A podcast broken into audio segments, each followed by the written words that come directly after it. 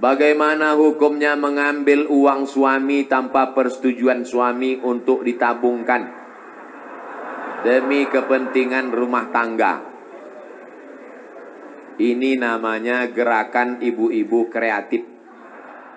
Maulaya salli wa sallim daiman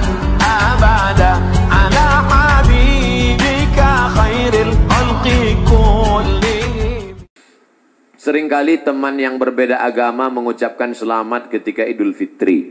Bagaimana sikap kita untuk membalas hal seperti ini agar tidak dicap sebagai kelompok yang sempit dan fanatik buta? Sampaikan ke dia, brother, kau saudaraku satu bangsa dan setanah air. Aku tidak bisa mengucapkan selamat Natal. Karena bagi kami Nabi Isa itu bukan Tuhan, dia adalah Nabi utusan Allah. Dan bagi kami dia tidak lahir tanggal 25 Desember. Kuharap kau tidak tersinggung dengan ini. Kalaupun kau tersinggung, ya nggak apa-apa. Saya punya sahabat, tidak Islam, tapi saya sampai hari ini masih teman baik. Dan dia tidak tersinggung karena dia tahu keyakinan saya. Itulah makna persahabatan. Persahabatan itu seperti kepompong.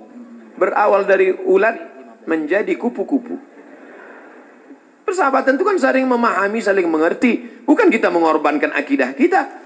Bukan berarti dia ucapkan Idul Fitri satu sawal, mohon maaf zahir dan batin. Lalu kita balas dengan ucapan yang sama. Tapi di hari baik, di hari yang lain, saya tetap datang bersilaturahim. Saya tetap datang berkunjung ke rumahnya. Dia beri saya minuman kaleng. Dia tahu dalam akidah saya makan bekas makanan yang tidak halal tidak boleh. Dia kasih saya kue kotak. Dia kasih saya minuman kaleng. Kami saling menjaga sampai hari ini. Bukan berarti saya tidak punya kawan beda agama. Semoga Ustadz selalu sehat. Amin. Diberkahi. Amin. Dirahmati. Amin. Mohon motivasi. Insya Allah. Pemuda yang berhijrah terkadang merasa putus asa karena selalu teringat dosa di masa lalu. Kalau kau masih ingat dosa, alhamdulillah. Yang khawatir justru kau nggak ingat dosa. Setelah hijrah kau merasa sudah menjadi penghuni surga, yang lain masuk neraka. Setelah hijrah, bapaknya masuk neraka, maknya masuk neraka. Yang masuk surga cuma dia, istrinya sama gurunya. Di kaplingnya surga itu. Memang dia panitia akhirat. Orang yang diterima taubatnya ketika dia mengenang dosa-dosanya di masa lalu, maka hatinya hancur lebur, air mata tak tertahan menetes. Itu orang yang taubat nasuha. Ini sekarang punya banyak juga yang hijrah ini. Ustaz, saya ini dulu nakal. Kartu kuning sudah datang. Banyak juga saya ketemu orang yang sudah hijrah taubat. Apa kata dia? Ustaz, saya ini semua minuman sudah saya minum. Semua perempuan sudah saya rasa. Dari Afrika sampai Eropa. Ente tobat apa bangga? Dosa kok bangga? Ini yang tobatnya diterima Allah SWT. Rasa takut kepada Allah. Apa tujuan puasa 30 hari? Ya ayyuhalladzina amanu kutiba alaikumus kama kutiba alal ladzina min qablikum la'allakum takut. Wahai engkau saudaraku, engkau sudah punya rasa takut dalam hati, dengan bekal takut inilah engkau akan masuk ke dalam surga Allah Subhanahu taala. Ada orang minta jasadnya dibakar, abunya di laut, dihanyutkan. Kenapa? Karena dia takut sebelum zaman Nabi Muhammad SAW. Karena dia takut kepada Allah. Kata Allah taala, karena dia takut kepada aku, masukkan dia ke dalam surga aku. Makanya di antara doa Allahumma qasim lana min khasyatika ma tahulu bainana wa baina ma'asik. Tanamkan rasa takut ke dalam hati kami. Sehingga dengan rasa takut itu kami tidak jadi melakukan perbuatan dosa. Pak Ustaz tadi saya ke mall. Terus tiba-tiba datang cewek ngasih nomor. Dia ngajak saya jalan. Terus tiba-tiba datang rasa takut saya Pak Ustaz. Akhirnya saya nggak jadi jalan. Takut sama siapa? Sama suaminya. untuk masyarakat Indonesia yang beragam, bagaimana model bertetangga yang diajarkan Islam dalam menghadapi perbedaan keyakinan dan latar belakang etnis? Saya nyewa rumah ngontrak di Mesir di lantai bawah. Di atas namanya Baba Yosef Hana. Baba Yosef Hana. Agamanya Kristen Ortodok. Saya bertetangga dua tahun. Dari tahun 2000 sampai 2002 2002 bulan November pulang. Suatu ketika kami datang mengadu ke Baba Yosef. Baba Yosef, kami tidak sanggup lagi bayar uang sewa rumah. Karena Baba Yosef mengatakan sewa rumah mesti saya naikkan. Karena saya kena kanker.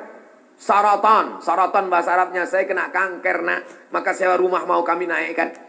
Kalau Baba Yosef menaikkan sewa rumah. Apa boleh buat kami pindah dari rumah ini Baba Yosef. Kenapa? Karena kami juga lebih dahsyat kanker kantong kering. Tahun 98, 99, 2000 krisis moneter. Apa kata Baba Yosef? Kalian jangan pindah, tetaplah di rumah ini. Setiap acara Pak Dubes datang, Baba Yosef kami undang makan bersama. Dan dia juga tetap baik dengan kami.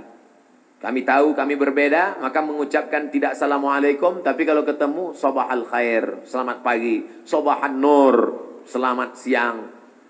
Masa al khair, selamat petang, selamat malam. Kami saling menjaga. Apakah karena berbeda lalu kemudian kami berkumpul bersama? Ini tuan rumah beda agama. Mari kita siapkan pisau dapur, kita bunuh dia malam-malam. Wala ana abidum ma'abattum wala antum abiduna ma'abud lakum dinukum waliyadin. Kami tetap bisa bekerja sama. Di Indonesia, tetangga dekat rumah saya non muslim, kami bertetangga, tidak pernah konflik sampai hari ini. Mereka saya khawatir yang ribut-ribut di internet ini yang nggak bertetangga malah ribut. Manusia gagal paham. Kalau ada orang gagal paham, kita kasih paham. Insya Allah dia paham. Yang jadi masalah ini, ada orang-orang yang cari makannya dari gagal paham. Kalau nggak gagal paham, nggak makan. Bahaya ini manusia. Mesti dibina. Kalau tidak bisa dibina, dibinasakan. Ustadz, ibu saya meninggal seminggu yang lalu. Ibu saya meninggal hari Jumat ini 11 Rajab setahun yang lalu. Sampai hari ini belum hilang sakitnya. Apalagi kalau seminggu yang lalu. Saya mohon doanya agar ibu saya ditempatkan di tempat terbaik di sisi Allah. Nanti di akhir majelis bukan hanya ibu engkau saudaraku, ibu kita semua. Dulu makin berjalan hari itu makin lama makin lama dia makin berkurang. Di antara yang menenangkan hati ini adalah banyak-banyak berkirim doa. Habis setiap solat Allah maafirlaha warhamha wa'afiha wa'afu anha. Kalau kau sanggup baca sekhatam Quran, bacakan sekhatam. Tak sanggup sekhatam, baca Yasin. Tak sanggup Yasin, baca Fatihah. Fatihah tak juga sanggup, parah kali. Habis itu pula kalau kau ada duit gaji sedekah, belikan beras 10 kilo, sarden, ikan, kumpul, masukkan ke kresek, serahkan ke anak yatim. Sebutkan, ni anak yatim tolong doakan almarhumah ibu saya. Di mana dulu tempat dia solat, kau buka saja dah solat kau di situ. Menenangkan hati. Wasta'inu bis sabri wassalah. Mintalah tolong kepada Allah dengan sabar dan so, solat. Saya tahu. Man lam yadhuk, lam ya'rif man lam yadhuk. Orang yang tak meninggal ibunya, tak dapat dia merasakan bagaimana sakitnya kehilangan. Oleh sebab itu maka yang masih ada ibunya pulang dari sini kau belikan makanan kesukaannya datang ke rumahnya cium tangannya suapkan makanan peluk dia cium keningnya senangkan hatinya. Hanya itu yang dapat membuat kau bahagia. Kalau kau ingin rezekimu seperti rezeki raja-raja perlakukan ayah ibumu seperti raja. Insya Allah semua kesulitan hidupmu akan diberikan Allah kelapangan insya Allah amin. Ya rabbal alamin. Sebelumnya mohon maaf Ustaz pertanyaan ini keluar dari materi hari ini. Belakangan ini saya lihat banyak perkumpulan orang-orang atau komunitas mengaku Islam modern atau Islam yang bersatu dengan budaya. Bagaimana cara kita memandangnya agar kita tidak disebut musyrik dan diterima di kalangan masyarakat sebagai pecinta budaya daerah? Ini pertanyaannya umum. Kalau mau nanya ke saya masalah hukum fikih, sebutkan secara spesifik satu contoh kasus. Karena kalau cerita masalah budaya, maka saya pecinta budaya. Peci ini agama atau budaya? Budaya. Mana ada hadis Nabi, sahabat, tabi, tabiin, Imam Syafi'i pakai peci? Ini budaya. Saya pakai budaya ini sekarang. Maka ke mana-mana saya mau menunjukkan budaya. Ketika di Maroko pun waktu sidang S3 saya pakai. Saya mau menunjukkan saya orang Indonesia. Saya pakai batik. Batik itu budaya? Budaya. Apakah salah saya pakai peci dan batik? Tidak. Ada juga orang mengatakan, jangan pakai batik gambar burung. Nggak boleh dibawa sholat. Kenapa? Karena dalam burung itu ada tai. Gimana ceritanya? Saya yang bodoh apa dia yang pintar? Selama budaya itu tidak mengandung unsur kemusyrikan, merusak akidah, maka ada syarat dan ketentuan berlaku. Wala ana abidum ma'abattum wala antum abiduna ma'abud lakum dinukum waliyadin. Karpet ini agama atau budaya? Budaya. Karpet ini budaya. Masjid Nabawi yang asli nggak ada karpetnya. Ini berapa kali budaya? Ini lagi membuat bunga-bunga. Ini budaya semua nih. Bunganya mati lagi. Oleh sebab itu maka bahkan masjid kita pun banyak budaya. Ini bangunan melengkung di tengah. Tiang melengkung di tengah disebut dengan kubah. Kubah itu budaya dari Bizantium Romawi. Makanya bangunan-bangunan Romawi coba tengok gereja-gereja ortodok di Moskow pakai kubah. Orang yang tidak ngerti dia tengok, loh kok ada masjid di Moskow? Padahal itu katedral.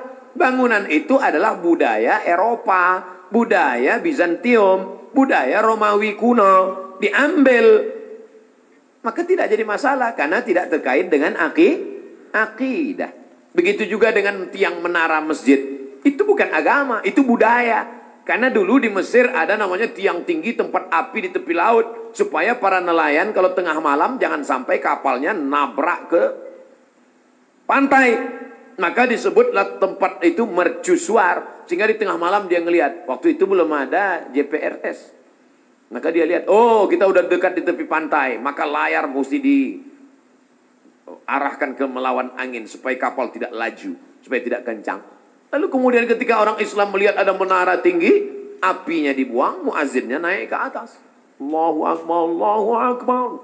Sekarang muazinnya di bawah, mikrofonnya ke atas. Sound sistemnya di atas. Sekarang nggak ada lagi kabel, wireless. Ini semuanya budaya. Selama budaya itu tidak merusak akidah, maka boh, boleh. Yang nggak boleh itu budaya celana pendek. Kenapa? Karena melanggar syariat Islam. Nampak pangkal paha dan lutut. Tidak sah salat. Selama budaya tidak melanggar akidah, maka dia boleh dilaksanakan. Budaya itu apa Pak Ustaz? Hasil cipta karya karsa manusia. Yang tidak ada wahyu di dalamnya. Pak Ustadz saya mau tanya kenapa hati saya selalu gelisah. Padahal saya sudah perbanyak istighfar. Tolong masukannya. Semoga Pak Ustadz selalu dilindungi Allah subhanahu wa ta'ala. Di mana letak gelisah itu? Di dada sebelah kiri. Nama tempatnya jantung. Tapi ada yang bilang hati Pak Ustadz. Kombinasikan aja dua. Jantung hatiku. Berdegup dan berdetak di sebelah kiri. Coba rasakan. Bagi yang tak merasakan, lapor ke panitia. Kain kapan sudah siap. Makanya kadang kita bangun tidur nggak ada angin, nggak ada hujan, risau, suntuk di dalam. Tapi begitu kita ambil wudhu, sholat, terasa dia seperti kopi yang habis diaduk, tiba-tiba bening. Ala bidzikrillahi tatmainnul qulub. Dengan banyak berzikir mengingat Allah, maka hati akan menjadi tenang. Ya muqallibal qulub. Wahai engkau yang membolak-balikkan hati, tsabbit qalbi, kokohkan hatiku ala dinik wa ala ta'atik. Apakah materi bisa menenangkan hati? Tidak. Materi hanya bisa menenangkan materi. Materi lambung. Lambung hanya bisa ditenangkan dengan materi. Apa dia? Nasi uduk. Ayam penyet, ayam pop, ayam mati. Tapi non materi hanya bisa ditenangkan dengan agama. Makanya orang-orang ateis yang tidak beragama, hidupnya sempit, kata Allah ka'annama yas'adu fis sama, seperti terbang. Kita kalau naik pesawat, terbang, take off, itu dada terasa sempit. Begitulah orang yang tidak berserah diri kepada Allah, sempit. Akhirnya mereka mencari ketenangan ke mana? Sabu-sabu, pil anjing gila, sakau, penjara, kalau ketangkap BNN, mati. Angka bunuh diri terbesar di dunia bukan di Republik Indonesia, bukan di Asia, tapi justru di Eropa dan Amerika. Karena mereka meninggalkan agama. Stres, depresi, mobil mewah tapi nggak bisa tidur malam. Jam 2 malam stres, depresi. Makan obat tidur, tidur. Bangun tidur, stres lagi. Bangun tidur, tidur, tidur, mati. Sementara kita tenang. Begitu datang ke masjid, duduk, ngelihat muka ustadz, tertidur. Panitia penutup bangun.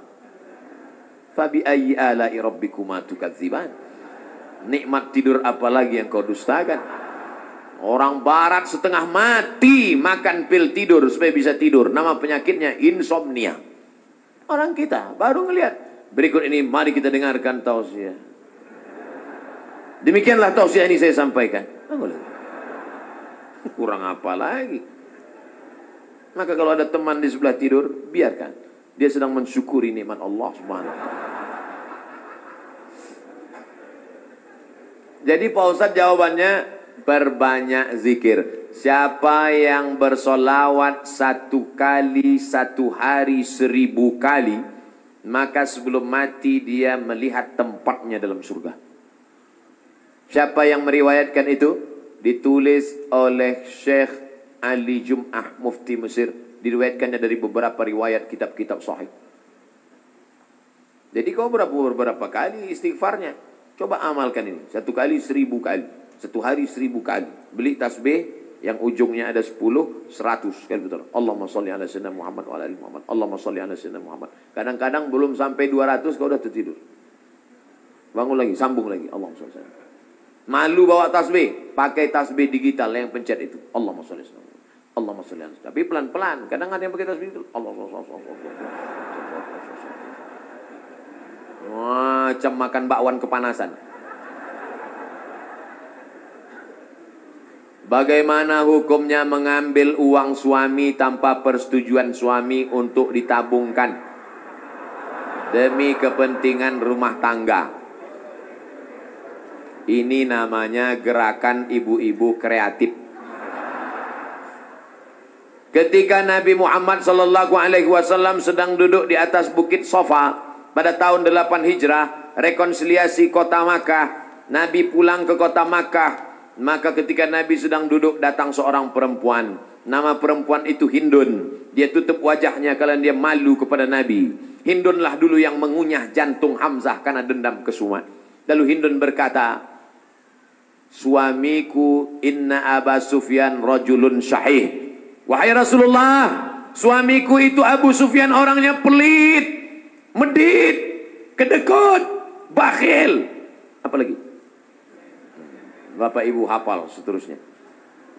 Apa kata Nabi SAW? Ambillah uang dia selama untuk mencukupi kebutuhan engkau dan anak-anakmu. Ini kabar gembira bagi ibu-ibu sekalian. Tapi ingat, mencukupi. Nah, standar di Bandung saya tidak tahu berapa keperluan karena beda harga makanan di Bandung dengan di Riau. Kalau di Bandung ini standarnya 3 juta, Tiba-tiba si bapak cuma ngasih sejuta, ibu boleh ambil dua juta lagi. Uh, sambutan yang luar biasa. Mana dalilnya? Itu ayat bapak ibu ibu bapak baca waktu akad. Wa asiruhunna bil ma'ruf. Pergaulilah mereka dengan ma'ruf. Ma'ruf diambil dari kata urf. Urf artinya tradisi setempat. Dasar pengambilan hukum dalam Islam ada 10. Quran, hadis, ijma, qiyas, syar'u man qablana, saddu zara'i, qawlu sahabi, istihsan, istishab, urf. Urf artinya standar umum di kota Bandung berapa. Kalau umumnya di Bandung ini 5 juta, ternyata selama ini dia kasih 2, berarti ibu bisa ambil 3 menurut standar dan ketentuan berlaku. Tapi lebih dari ini tanggung dosanya, saya nggak ikut-ikutan. Saya nggak mau nanti terhalang masuk surga gara-gara ini. Abdul Somad masuk Jannatul Firdaus. Begitu udah mau masuk, datang bapak-bapak dari Bandung nuntut. Wah, saya nggak mau gara-gara ini. Di lingkungan tempat tinggal ada anak yatim. Kita insya Allah bersedekah. Tapi di saat ada keluarga yang sangat butuh bantuan. Gimana Pak Ustadz? wal jari dzil qurba wal jaril junubi ada tetangga tapi enggak kerabat tapi ada tetangga dan ada hubungan kerabat keluarga maka yang didahulukan adalah yang ada hubungan kera kerabat itu kaidahnya baik dalam hal membantu maupun dalam hal pergi kondangan undangan hari Ahad ada lima bagaimana kita menyusun skala prioritasnya yang pertama tetangga kerabat. Habis itu tetangga, tidak kerabat. Habis itu teman sekantor. Ring satu, ring dua, gitu. Dalam hal ini boleh nepotisme. Sekarang orang enggak. Kalau ada undangan lima, yang pertama pejabat, orang kaya, tetangga yang miskin enggak punya apa-apa. Yang kira-kira cuma makan sayur sama telur ayam. Ini enggak benar. Oleh sebab itu dalam hal membantu, bantu dulu keluarga. Tapi sekarang orang lebih mau bantu orang lain daripada bantu keluarga. Kenapa kamu lebih mau bantu orang lain daripada keluarga? Kalau bantu orang lain, pujiannya melambung. Kalau bantu keluarga, masa cuma ngasih segini? Oleh sebab itu maka setiap keluarga membantu keluarganya, skala prioritas, tapi setelah itu tetap membantu fakir miskin anak yatim. Tahukah kamu siapa itu orang yang mendustakan agama? Orang yang mendustakan agama bukan orang sekuler liberal. Orang mendustakan agama adalah fadzalikal ladzi yad'u ul yatim menyanyiakan anak yatim. Wala yahuddu ala ta'amil miskin. Membiarkan fakir miskin. Wa fawailul lil musallin. Lalai dalam salat alladzina hum an salatihim sahun. Alladzina hum yuraun. Riya. Wa yamna'unal ma'un. Melarang orang berbuat baik tolong menolong. Lima ini mudah-mudahan kita tidak termasuk dalam pendusta agama Ustadz tolong doakan muslim saudara kita di India. Itulah senjata kita terakhir. Kalau ada lembaga-lembaga yang terpercaya memberikan dana, maka kirimkan dana untuk membantu rumah mereka yang terkapar, yang terbakar, saudara mereka yang terkapar, rumah mereka yang hancur, sumur bor, sekolah anak-anak pengungsi, dulu Suriah, Palestina, Bosnia Herzegovina, Uighur, Rohingya. Coba perhatikan. Palestina, Bosnia Herzegovina dibantai oleh Slobodan Milosevic, Ali Izzet Begovic, Hanbis presidennya, Matang Uyghur, datang Rohingya, sekarang India, walaupun berbeda-beda tempat tapi substansi maknanya sama. Mengapa mereka disiksa? Pertama, karena mereka lahir dalam keadaan la ilaha illallah Muhammadur Rasulullah. Yang kedua, karena mereka minoritas. Gimana mana kalau kita minoritas habis kita dibantai. Tapi kalau kita mayoritas maka kita selalu menjaga kedamaian, keselamatan. Karena kita adalah agama Islam. Islam berasal dari kata salam. Salam artinya damai. Maka insya Allah kalau kita menjadi mayoritas maka saudara-saudara kita yang minoritas akan terjaga dalam kedamaian insya Allah. Amin. Ya Rabbal Alamin.